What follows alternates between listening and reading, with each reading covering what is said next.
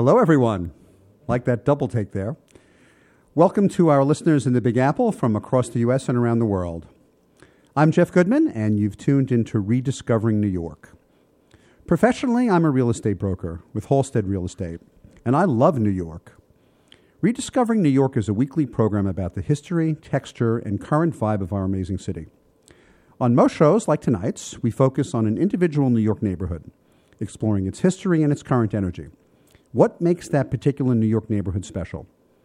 And we do it through interviews with historians, local business owners, nonprofit organizations, preservationists, local musicians and artists, and the occasional elected official. Sometimes we host a show about an interesting and vital color of the city that's not focused on one particular neighborhood. In the past, you've heard episodes of the history of presidents who came from or who lived in New York, the history of the women's suffrage movement, the history of the city's LGBT community and the gay rights movement.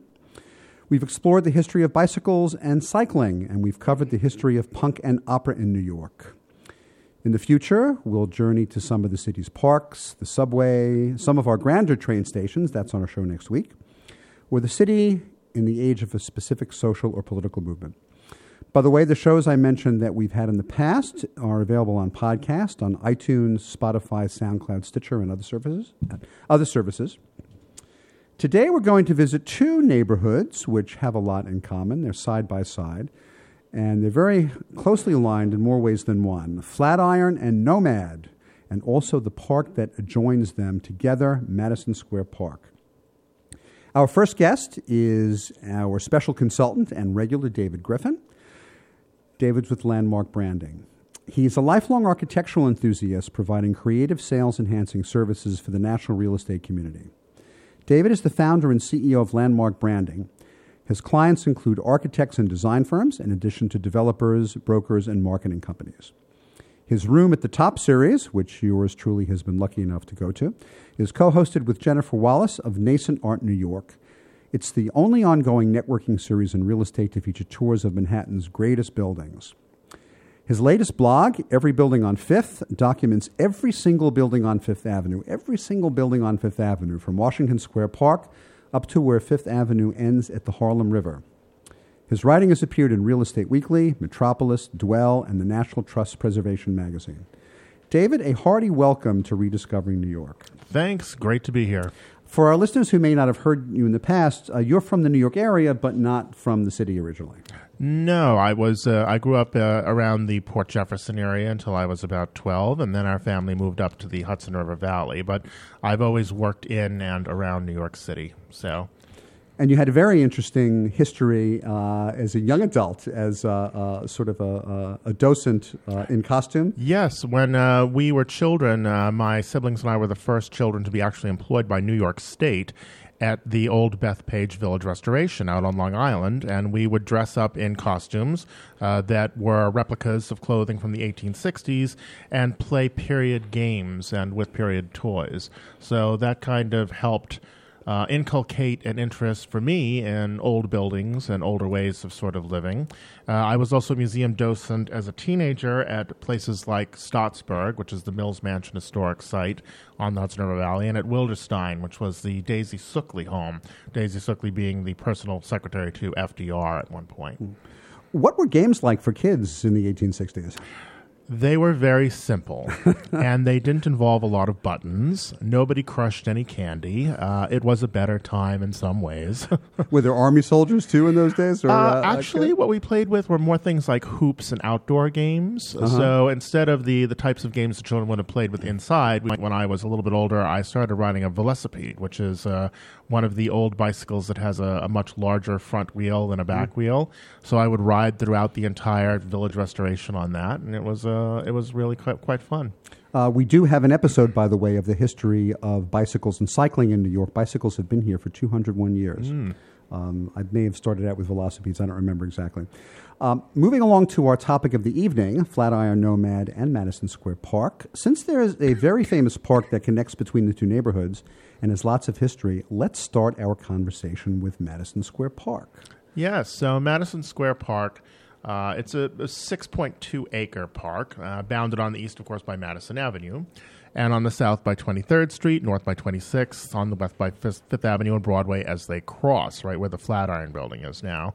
Um, the park is probably best known worldwide for providing the name of Madison Square Garden, which is currently nowhere near the park.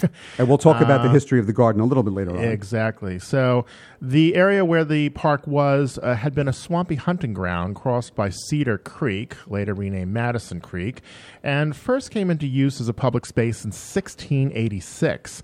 It was a potter's field in the 1700s, as were many of New York's early parks were initially cemeteries, and that's why they had been kept cleared of development for that reason. Uh, in 1807, the parade, which was a tract of about 240 acres, uh, from 23rd to 34th Streets and 3rd to 7th Avenues, was set aside for use as a military field. Uh, there was a United States Army arsenal there from 1811 until 1825. Um, and then in 1839, the building was destroyed by fire. The size of the tract was reduced to 90 acres, and it received its current name. So they continued to carve away a little bit of acreage from what is now the park. But before the Civil War, there was also some correctional history based in what later would become the park. Uh, yes, uh, there was the New York House of Refuge for the Society of the Protection of Juvenile Delinquents uh, for children under the age of 16 who were committed by the courts for indefinite periods. So that was uh, another use that the building had before its destruction by fire. By the way, on a future episode of Rediscovering New York, we're going to be speaking about the history of law enforcement of the city as well as the history of corrections. I'm looking okay. for that. Will be a really interesting show. I'm that looking should be really good. Yeah. Um, in the 1830s, when the line of settlement was further downtown and the two main roads coming into town started coming into the outskirts of New York City, um, uh, someone set up an inn and tavern in what would become the neighborhood. Yes, it was called Madison Cottage, and it was under the direction of William Corporal Thompson. Uh, and he named Madison Cottage for the former president. Interestingly, uh, or ironically, the park and the avenue are named for Madison Cottage and not for the president himself.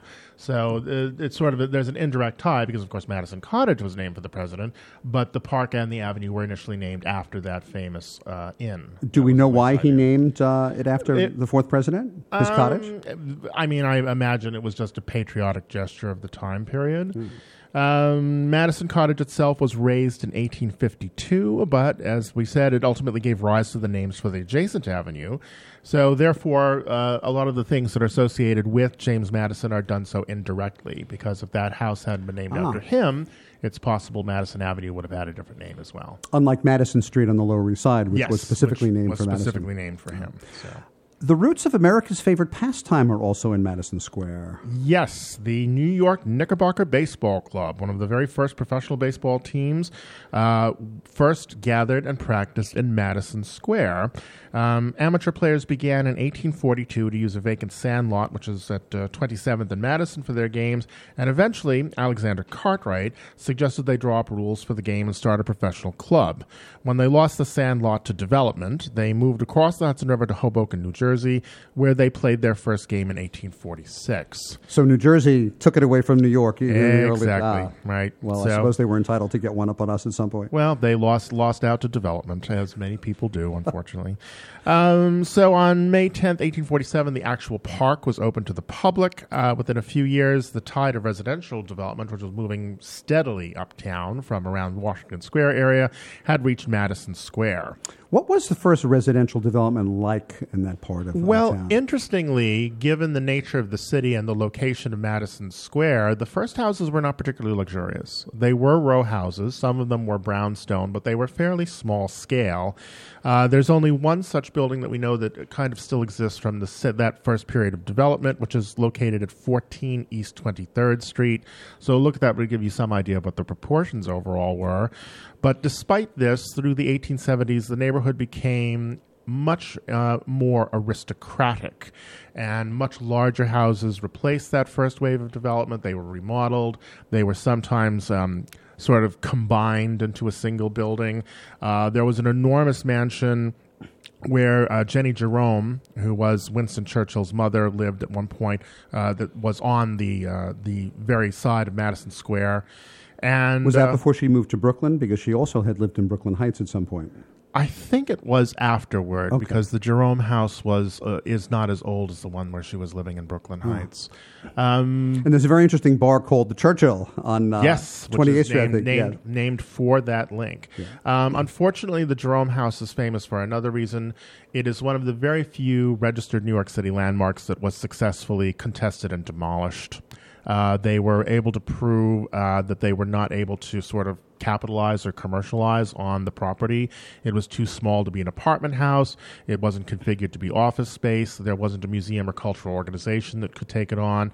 And so the house was one of the relatively few, I think, that were listed as landmarks that was later removed. So it is no longer there.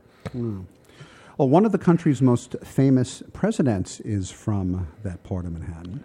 Yes, uh, actually, many people lived in that area. Edith Wharton, we've already mentioned Jenny Jerome, and Theodore Roosevelt was born in the Madison Square area. Um, the house is there as a reconstruction.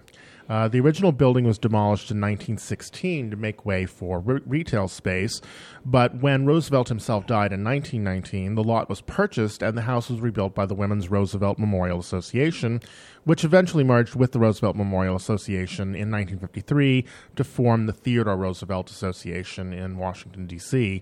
Um, very interestingly, the reconstruction is one of the relatively few buildings in the area designed by a woman architect, Theodate Pope Riddle, who I think is one of the most interesting architects of her period. Uh, she designed uh, a number of buildings in Connecticut, including Hill-Stead Museum, a museum of Impressionist art, which was her family residence and she was very, very talented, and she did a very careful job with the uh, Theodore Roosevelt Association to make sure that the house replicated the original building as much as possible. Uh, she actually had Roosevelt relatives donate furniture, paintings, and other archive materials, and she was in continual correspondence with women of Roosevelt's household and family about what the place looked like exactly on the inside. So it's a it's a, a fairly interesting kind of historical project of trying to recapture history in a way. You know, I'm almost loath to uh, admit to this because I'm a native New Yorker and everyone knows, everyone who knows me knows how much I love history. I have never been in the Teddy Roosevelt house. It's worth a I got to correct that. It's one of the very few sort of high style 19th century interiors uh, to be open to the public in New York City. And the period rooms there, if you, th- if you realize that it is a reconstruction, it's a little bit like going to the Met and seeing some of the rooms that are in the American wing, but seeing them installed in a building that really replicates the dimensions of a brownstone overall. So.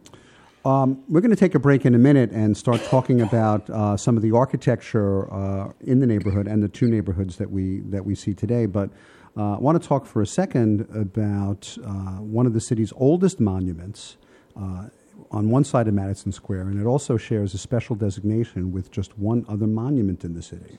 Yes, that would be uh, General Worth Square. And the uh, Worth Monument itself it was designed by James Goodwin Batterson, was erected in 1857 over the tomb of General Williams Jenkins Worth, who served in the Mexican War and for whom Fort Worth, Texas was named, um, as opposed to just being, you know, a worthwhile fort, I guess. this is a worthy place to put a fort, um, as well as Worth Street in lower Manhattan. The city's parks department has designated the area around the monument as a parklet called General Worth Square. So, though it is directly adjacent to Madison Square, it is not formally part of that park. Uh, the Worth Monument was one of the first to be erected in a city park since the statue of George III was removed from Bowling Green in 1776. So that's a long time to go without monuments. It's the city's second oldest intact monument and it's the only one in the city except for Grant's tomb, which doubles as a mausoleum. And of course, I can't mention Grant's tomb without mentioning the riddle about Grant's tomb. Who is buried in Grant's tomb? No. Nobody. they are interred in Grant's tomb. Mm. So. Well, we're going to take a short break, and when we come back, we're going to continue our conversation with David Griffin about Nomad, Flatiron, and Madison Square Park. We'll be back in a minute.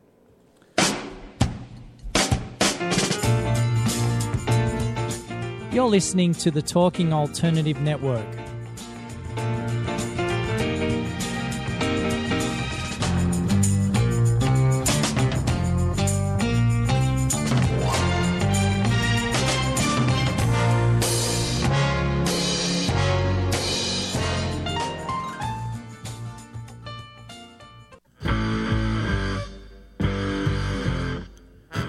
Do you run or are ready to open your own business? Hi, I'm Jeremiah Fox. I've been operating and opening small business for the last 25 years, and I'm the host of the new show, The Entrepreneurial Web. Tune in every Friday at noon Eastern Time for insights and stories on the nuances of running small business right here on Fridays at noon, talkradio.nyc.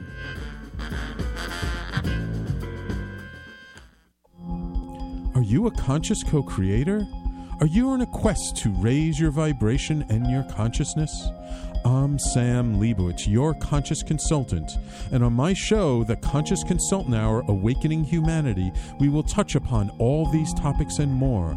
Listen live at our new time on Thursdays at 12 noon Eastern Time. That's The Conscious Consultant Hour Awakening Humanity, Thursdays, 12 noon on talkradio.nyc.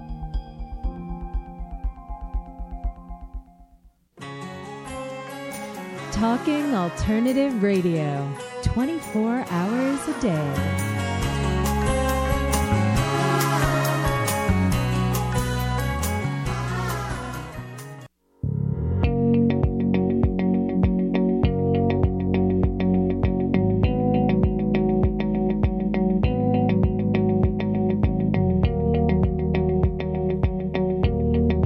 We're back to Rediscovering New York. You're listening to. I love it. Two double entries in one in the first uh, in the first segment tonight. Uh, I like the theme music. Maybe we should think about changing it for our show. Um, David has been on the show before. Uh, David is the founder and CEO of Landmark Branding, and he's an architectural uh, aficionado and expert. Um, David is also uh, someone who does some very interesting stuff. He's recently completed a blog called Every Building on Fifth, which details every single building on Fifth Avenue from Washington Square all the way up to the river. Um, and David is also uh, about to publish an article tomorrow in Brownstoner. Do you want to tell us about that? Yeah, so I'm very excited about it. It's going to be an article on 10 Montague Terrace, which is one of the largest intact brownstone houses in Brooklyn. Uh, it's now studio apartments, but the interior details are remarkably intact throughout the whole house. Uh, so that's coming out this Wednesday on Brownstoner on the website. And then I'm also relaunching the blog. I did conclude it, as you said, with the last um, uh, feature I believe is on the Harlem Armory. It's extraordinary, by the way. I was looking through it tonight with our second guest, and it's it's 120 pages, and the and, Yeah. and the detail Yeah. and the descriptions are, are just wonderful to read. It's it's literally 600 posts. Now, not all of those are buildings because some of them are interviews with people and some of them are observations about development. But yeah, there's about 575 buildings that line Fifth Avenue, so it really is a compendium of city history. And what I'm going to do is go back and start looking at buildings that have been renovated, restored, torn down, new additions. So there's a lot of material now to work with, and I'm very excited to get back to that as part of part of what I do for landmark branding. How long did it take you to to to complete that, David? It was about four years, Wow. actually. And some of it had to do with weather. Some of it had to do with being able to block off time to take the photography. I had to, you know, walk the length of Fifth Avenue and make sure that I could get a halfway decent picture of each building.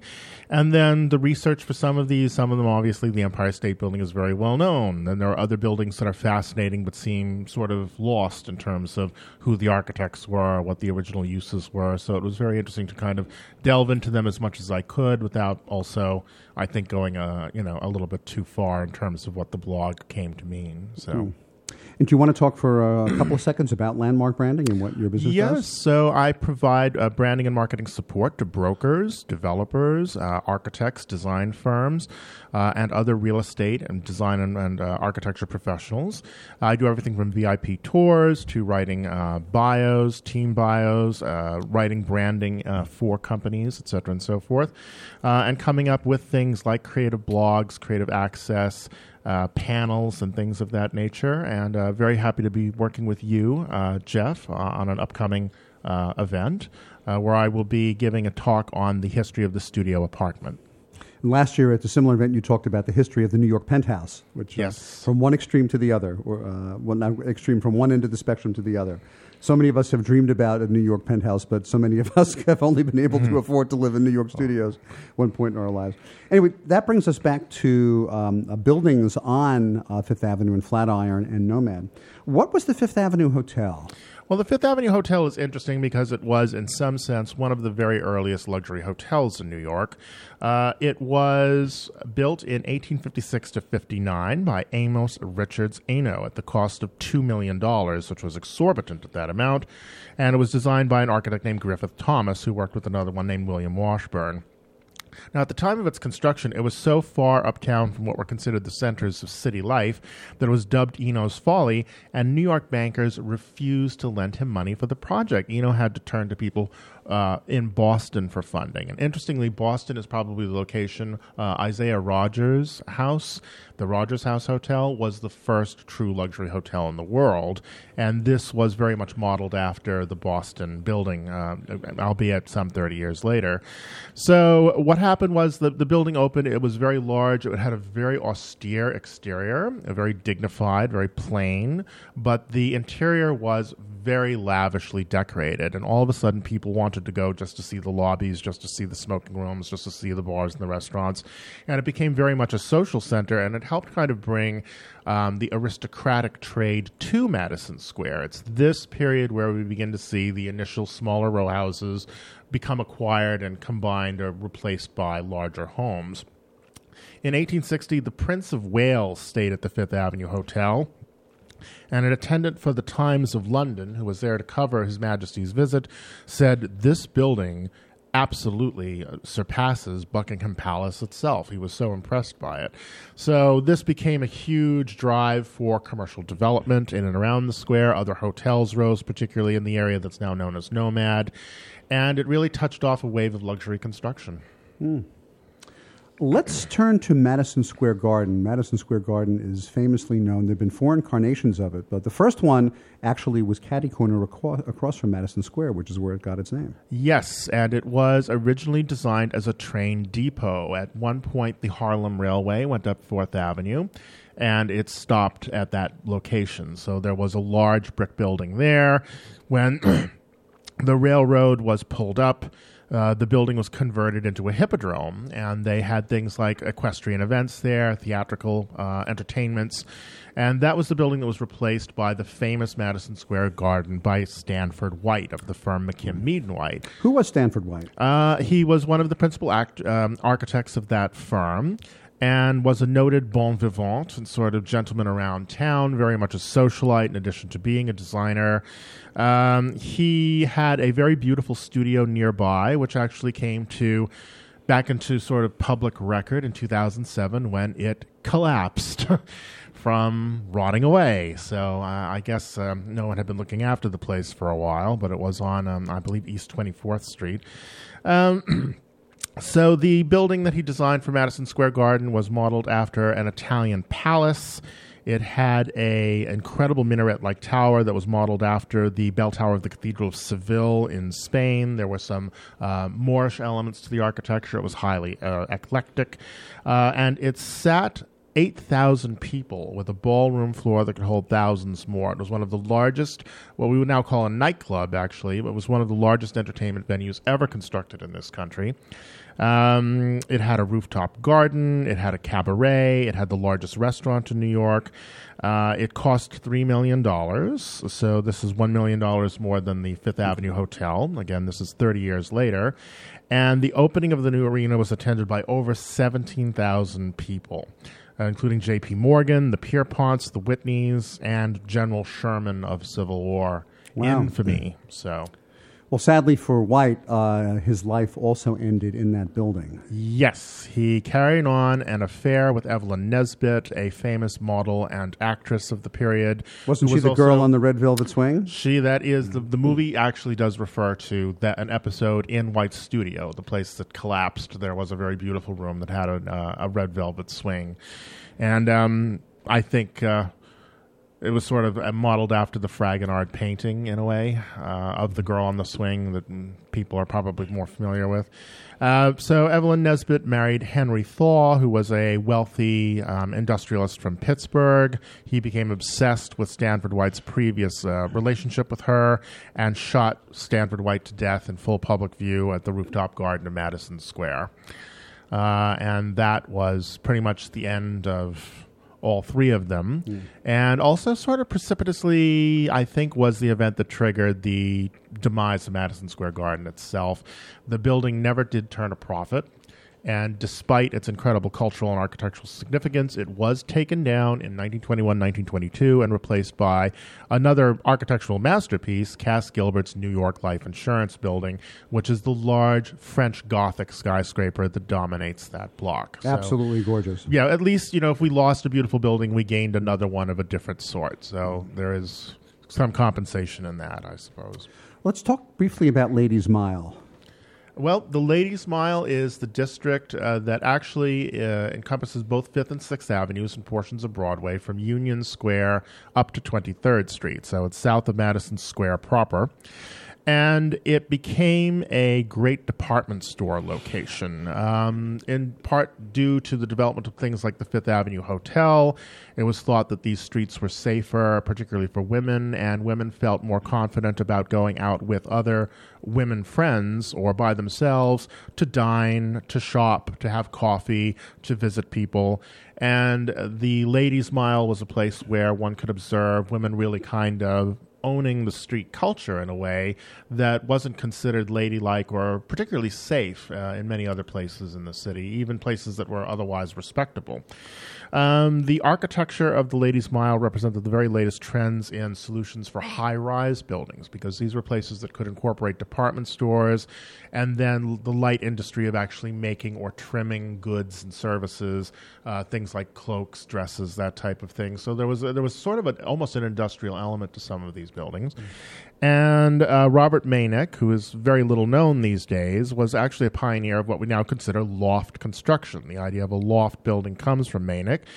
And he designed many of the district's buildings, along with Louis Korn, John B. Snook, uh, Daniel H. Burnham, whose really magnificent Flatiron building of 1902 soars over the intersection of Broadway and Fifth like the prow of an arriving ocean liner.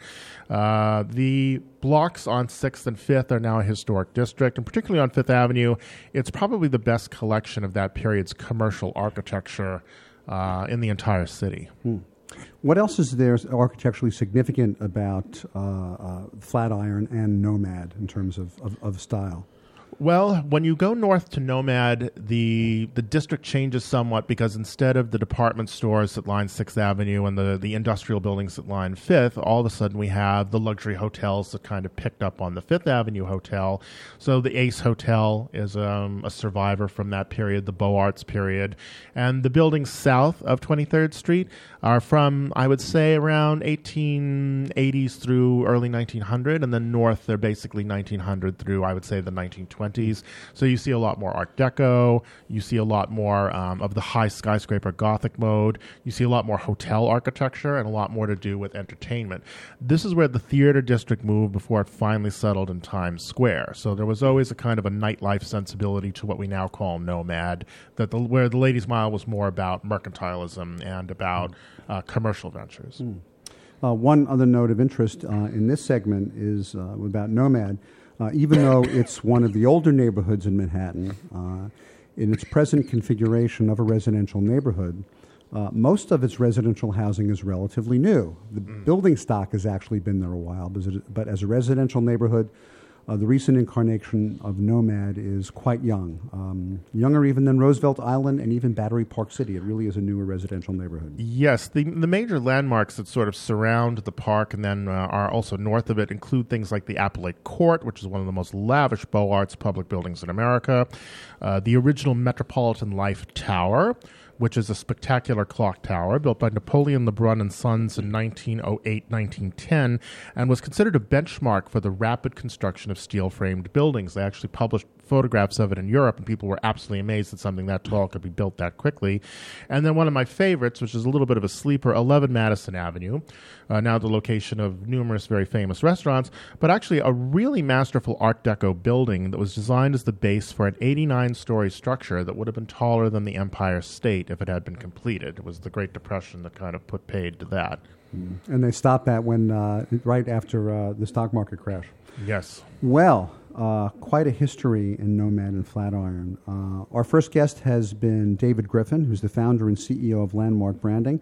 David, how can people get in touch with you to find out more about Landmark? My uh, website is www.landmarkbranding.com, and I can be reached at dgriffin, G R I F F I N, at landmarkbranding.com. The blog is also linked on the website, as every building on Fifth. And I'm going to be linking numerous articles, podcasts, and other things that I've been recently working on with clients to that website uh, in the next couple of weeks. Oh, great. Well, thanks so much for being on the show. Yet Thanks again. for having me. Uh, we're going to take a short break, and when we come back, we're going to have our second guest who actually lives in Nomad and has been involved in some local efforts of historic preservation. We'll be back in a moment. You're listening to the Talking Alternative Network at www.talkingalternative.com. Now, broadcasting 24 hours a day.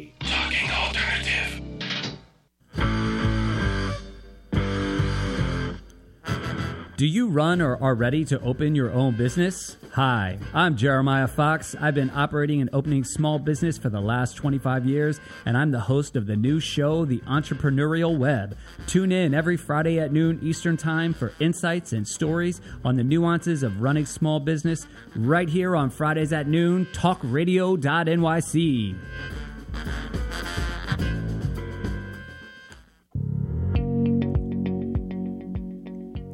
Do you love or are you intrigued about New York City and its neighborhoods? I'm Jeff Goodman, host of Rediscovering New York, a weekly show that showcases New York's history and its extraordinary neighborhoods. Every Tuesday live at 7 p.m., we focus on a particular neighborhood and explore its history, its vibe, its feel, and its energy. Tune in live every Tuesday at 7 p.m. on talkradio.nyc. I'm the aptly named host of Tony Martignetti Nonprofit Radio. Big nonprofit ideas for the other 95%. Fundraising, board relations, social media. My guests and I cover everything that small and mid sized shops struggle with. If you have big dreams and a small budget, you have a home at Tony Martignetti Nonprofit Radio. Fridays, 1 to 2 Eastern at talkingalternative.com.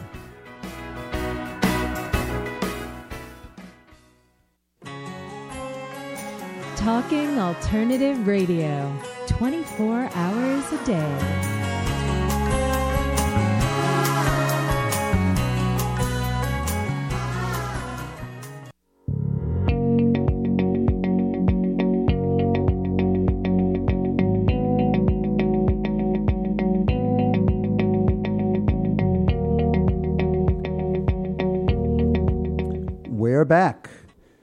Support for Rediscovering New York comes from our sponsors. The Mark Myman team, mortgage strategist at Freedom Mortgage.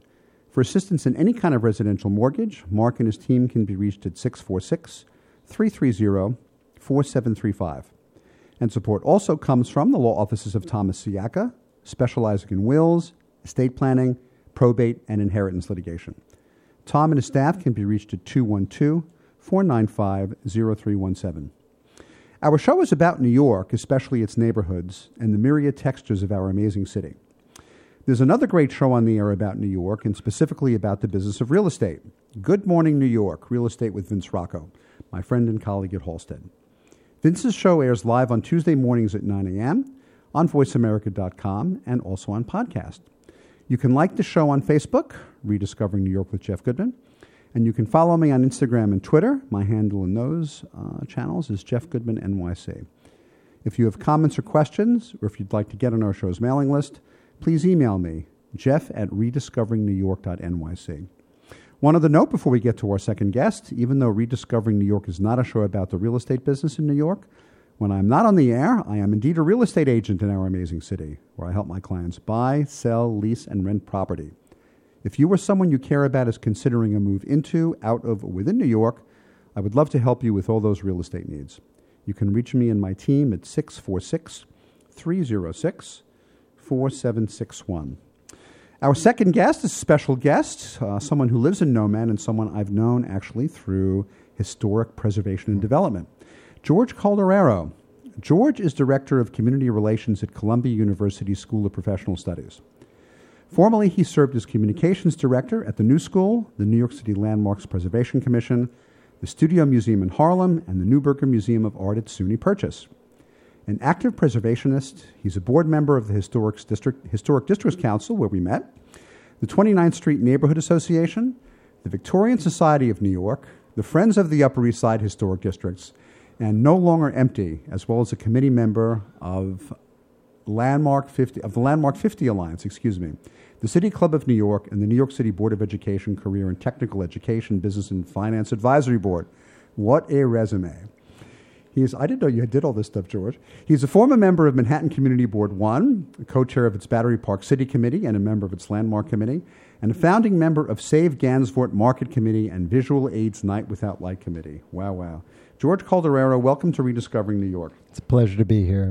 Are you from New York originally? Um, technically, I am. I was born in Brooklyn, but my family moved to Connecticut in uh, when I was six months old. Wow. Where in Brooklyn did you have your uh, first months? Uh, in uh, uh, Bay, I was born in Bay Ridge Hospital. Oh, okay, okay. Um, which is no longer there. No longer there.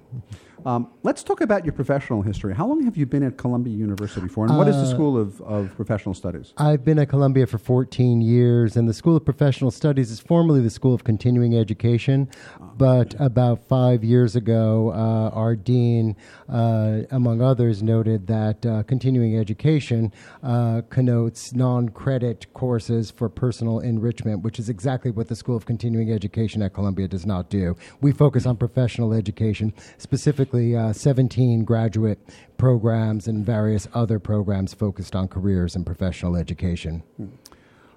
When were you at the Studio Museum in Harlem, and what did you do when you were there? Um, Studio Museum in Harlem was one of my uh, jobs in communications. Uh, in nonprofit organizations, which has been my entire career. Uh, I came to New York originally as a, uh, for a summer job working in communications and arts administration, specifically in theaters at the Manhattan Theater Club. And uh, when that summer job was done, I decided to stay for almost 40 years and worked in uh, various positions in nonprofit organizations in communications, including the Studio Museum in Harlem, where I was. Uh, uh, director of communications from 1989 to 1993. What brought you to the Landmarks Preservation Commission? How did you find that? I was always intrigued with architecture and with preservation, and at that point, I had been working in museums for about ten years, and thought that this was a chance to make a, a, a, a chance to make a change and uh, uh, work again in community relations and communications in an area that I was passionate about, or growingly, increasingly passionate about.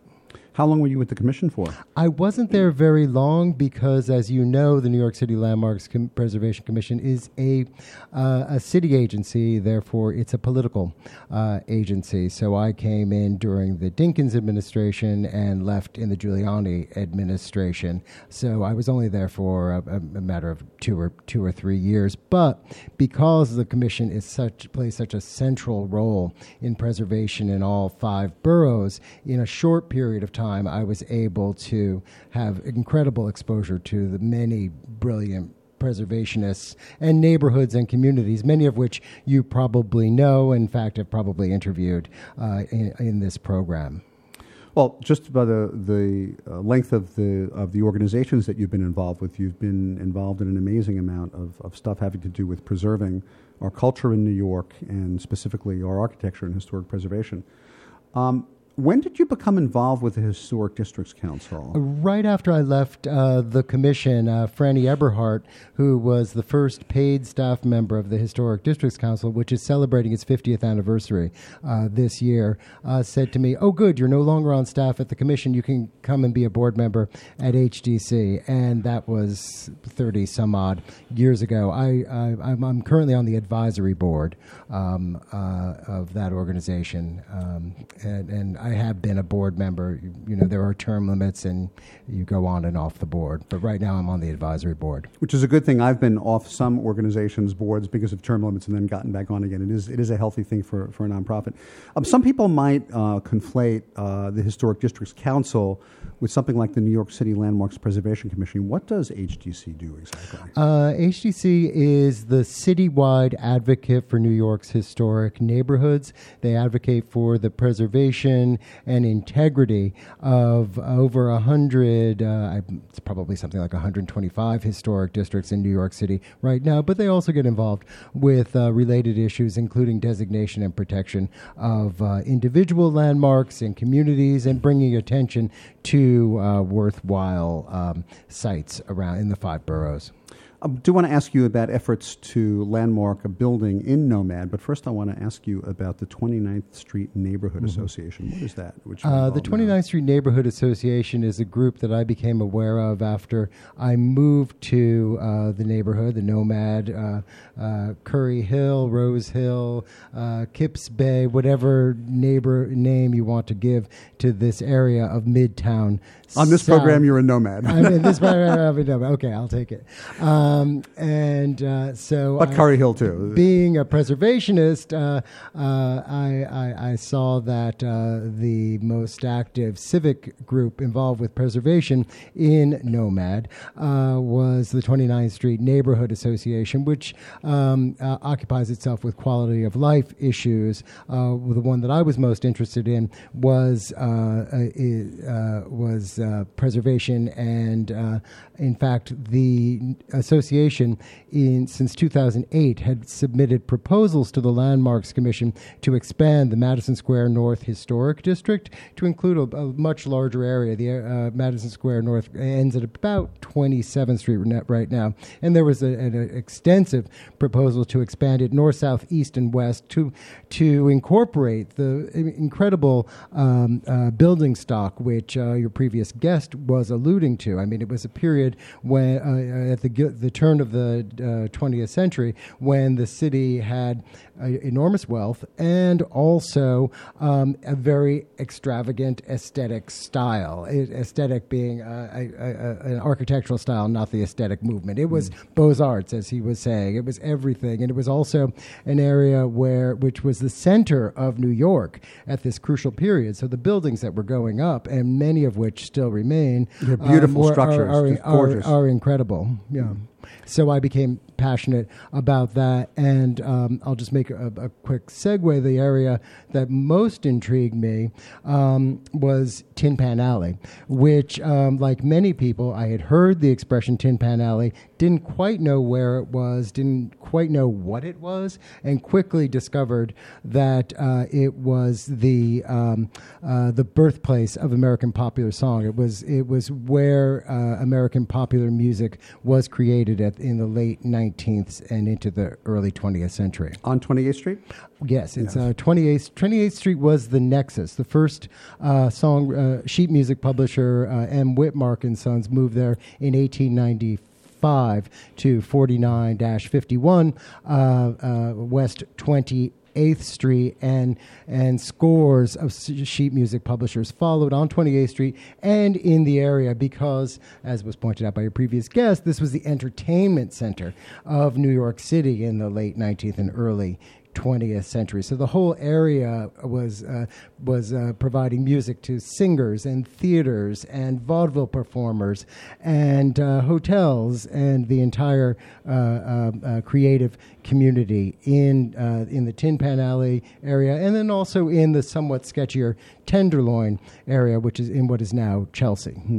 Well, Tin Pan Alley uh, is in Nomad. Uh, you are project head for Save Tin Pan Alley, Mhm. and that's what you've been you know, doing. And, to, and it, it was recently landmarked, wasn't it? There were a number. Yes, I'm really delighted Yes. to. uh, Congratulations, report- by the way. I saw that email a couple of weeks ago. That was wonderful. Thank you. Yeah, after uh, I've been working on the project for five and a half years, and other individuals and groups, including the Historic Districts Council, had been advocating for decades to uh, create an historic district or somehow commemorate the cultural significance of, of, of Tin Pan Alley, again, where American popular music was born. And on December 10th, 2019, the Landmarks Commission designated five individual landmarks, uh, numbers 49 to 55, West 28th Street, as individual landmarks, aka Tin Pan Alley. So uh, we have we have accomplished that and actually already formed a committee uh, called the the Tin Pan Alley American Popular Music Project to envision the next generation to commemorate uh, the, the the legacy and the the import of what's happening there. And uh, and uh, what we're envisioning uh, is something like, or perhaps exactly like, the Grammy a, a branch of the Grammy Museum on uh, 28th Street, or another uh, uh, uh, experience, uh, museum experience, or and or performance spaces, speakeasies, schools, etc., uh, that uh, will reflect and uh, commemorate this the significant era. Well, I like the speakeasy part. Uh, we're going to take a short break, and when we come back, we're going to continue our conversation with George Calderaro, who, among his many uh, involvements, is uh, board member of the 29th Street Neighborhood Association, the project head of Save Tin Pan Alley, and also a resident of Nomad slash Curry Hill. We'll be back in a moment. Talking Alternative Radio, 24 hours a day.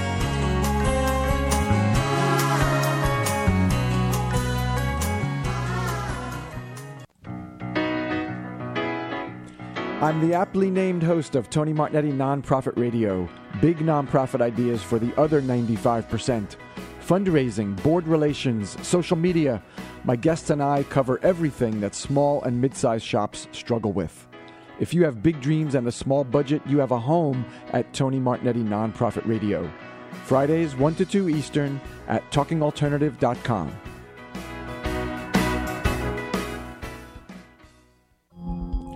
you a conscious co creator? Are you on a quest to raise your vibration and your consciousness? I'm Sam Leibowitz, your conscious consultant, and on my show, The Conscious Consultant Hour Awakening Humanity, we will touch upon all these topics and more. Listen live at our new time on Thursdays at 12 noon Eastern Time. That's The Conscious Consultant Hour Awakening Humanity, Thursdays, 12 noon on talkradio.nyc.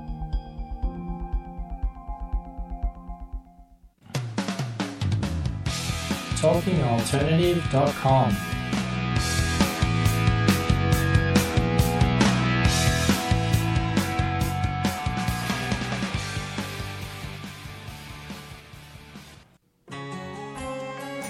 Talking Alternative Radio, 24 hours a day.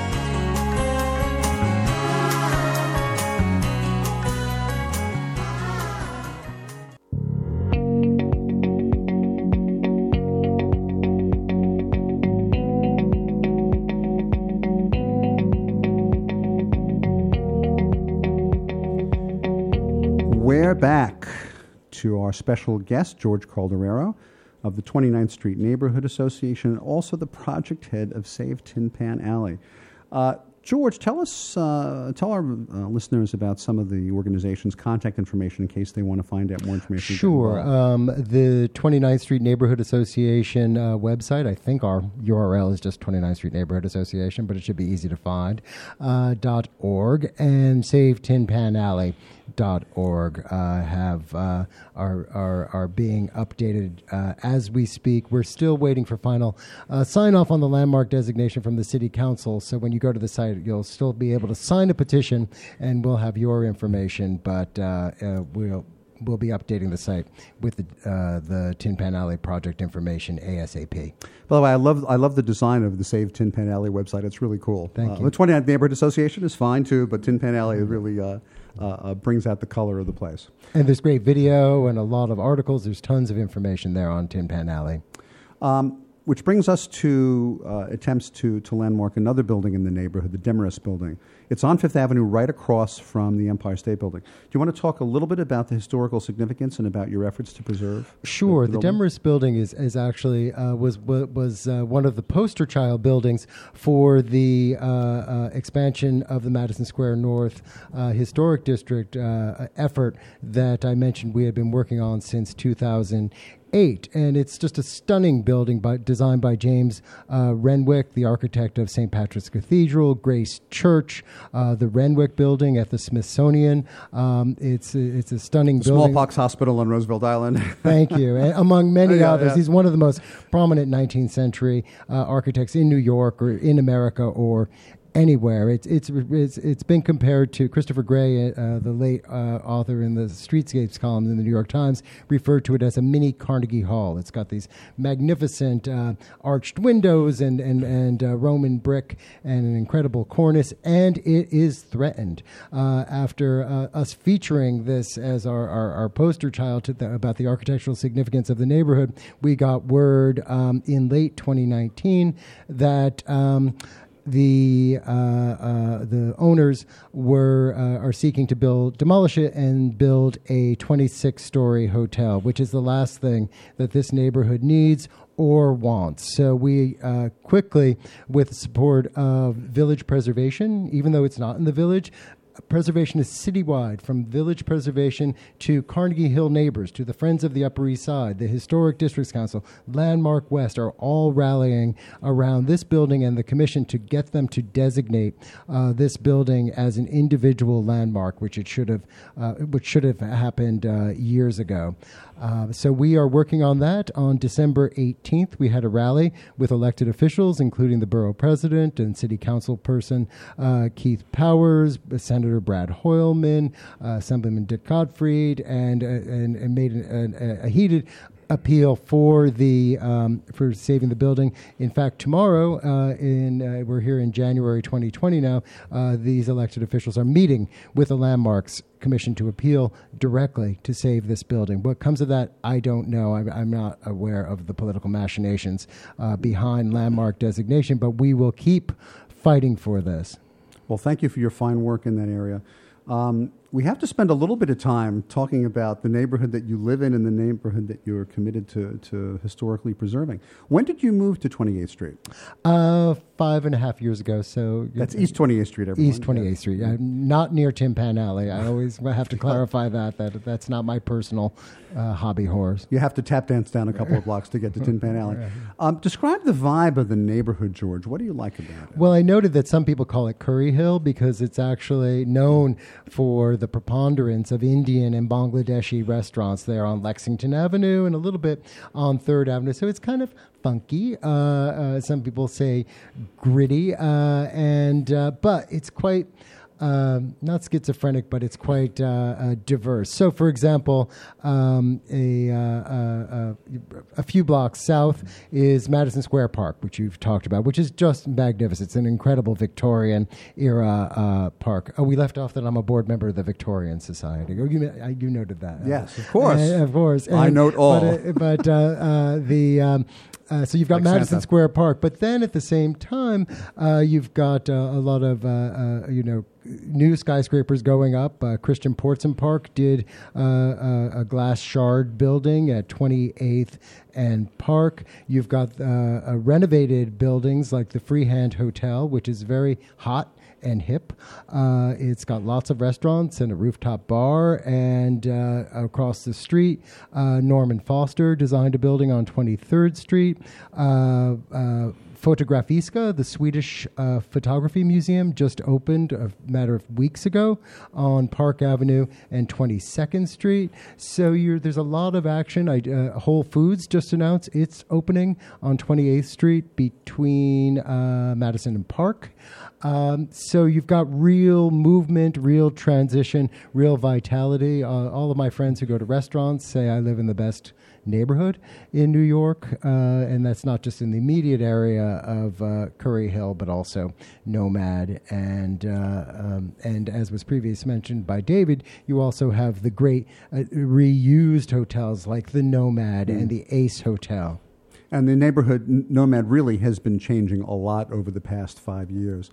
Um, is there anything that surprises you about Nomad, especially as someone who lives there? Um, I guess I shouldn't be surprised by the pace of development, but on my block, for example, on 20 East 28th Street, um, uh, buildings are going up on both corners. Um, so, and they're not super talls. There are a lot of super talls that are going up around Fifth Ave, between Fifth Avenue and Lexington, but they're 20 something story tall buildings, which hopefully are, will be innocuous um, in that uh, they, they they won't be architectural nightmares. But I have to, as a preservationist, I, I, I often say uh, everything can't be preserved, and the buildings that they are replacing are not significant. They're they're they're they're they're, they're low scale, poorly maintained um, uh, row houses. That's actually a very good attitude to take. Sometimes people think everything should be preserved, but you have to have a balance between preserving our most important landmarks, but also uh, uh, having sites and buildings be able to be used for current uh, for current growth. Especially if there are, are, are there are good architects working in the neighborhood, and uh, w- however one feels about the density uh, uh, and the taxing of the infrastructure, we are having some some well known architects working in the neighborhood. Uh, one last question. We're almost out of time. Is there anything you struggle with in Nomad?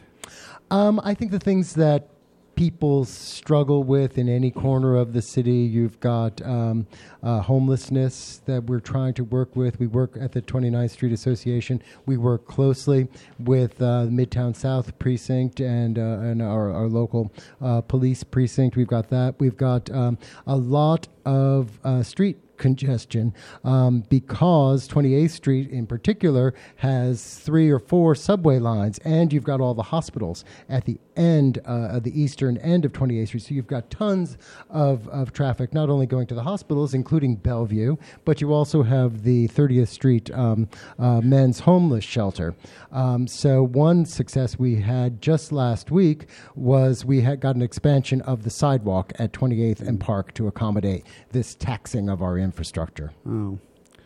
Well, thank you, George. Uh, Our second guest on this program about Nomad Flatiron and Madison Square has been George Calderaro. He's an extensive resume. The most significant uh, uh, affiliations are on the advisory board of the Historic Districts Council, of which I'm a member, by the way, full disclosure. Uh, George is on the board of the 29th Street Neighborhood Association and also Save Tin Pan Alley. If you have comments or questions about the show, or if you'd like to get on our mailing list, please email me, jeff at rediscoveringnewyork.nyc. You can like us on Facebook and also follow me on Instagram and Twitter. Once again, I'd like to thank our sponsors, the Mark Myman team, mortgage strategist at Freedom Mortgage, and the law offices of Tom Siaka. One more thing before we sign off. I am Jeff Goodman, a real estate agent at Halstead in New York City. And whether you're selling, buying, leasing, or renting, my team and I are dedicated to our clients and come to our work with passion. And we also bring to our clients the best expertise in New York City real estate. You can reach us at 646 306 4761. Our producer is Ralph Storier. Our engineer is Sam Leibowitz. Our special consultant is David Griffin of Landmark Branding, who is a guest on our show tonight. Thanks for listening. We'll see you next time.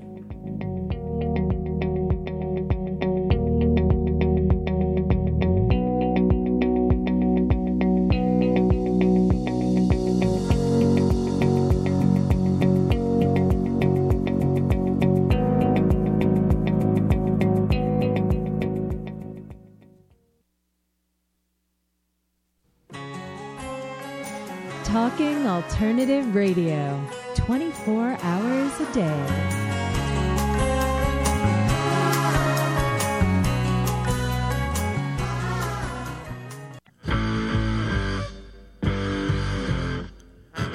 Do you run or are ready to open your own business? Hi, I'm Jeremiah Fox. I've been operating and opening small business for the last 25 years, and I'm the host of the new show, The Entrepreneurial Web. Tune in every Friday at noon Eastern Time for insights and stories on the nuances of running small business right here on Fridays at noon, talkradio.nyc.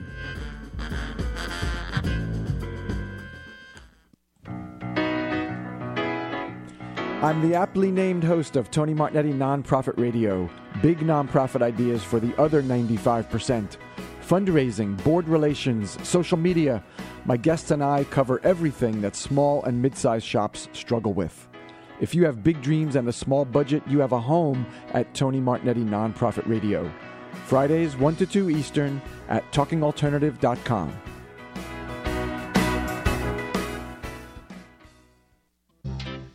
Hey, all you crazy listeners. Looking to boost your business? Why not advertise on Talking Alternative with very reasonable rates? Interested? Simply email at info at talkingalternative.com. Are you a conscious co creator? Are you on a quest to raise your vibration and your consciousness? I'm Sam Leibowitz, your conscious consultant, and on my show, The Conscious Consultant Hour Awakening Humanity, we will touch upon all these topics and more. Listen live at our new time on Thursdays at 12 noon Eastern Time.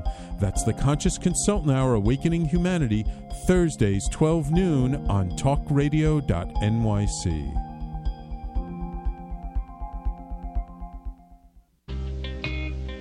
You're listening to the Talking Alternative Network at www.talkingalternative.com. Now, broadcasting 24 hours a day. Talking Alternative. Do you love or are you intrigued about New York City and its neighborhoods? I'm Jeff Goodman, host of Rediscovering New York, a weekly show that showcases New York's history and its extraordinary neighborhoods. Every Tuesday live at 7 p.m., we focus on a particular neighborhood and explore its history, its vibe, its feel, and its energy. Tune in live every Tuesday at 7 p.m. on talkradio.nyc.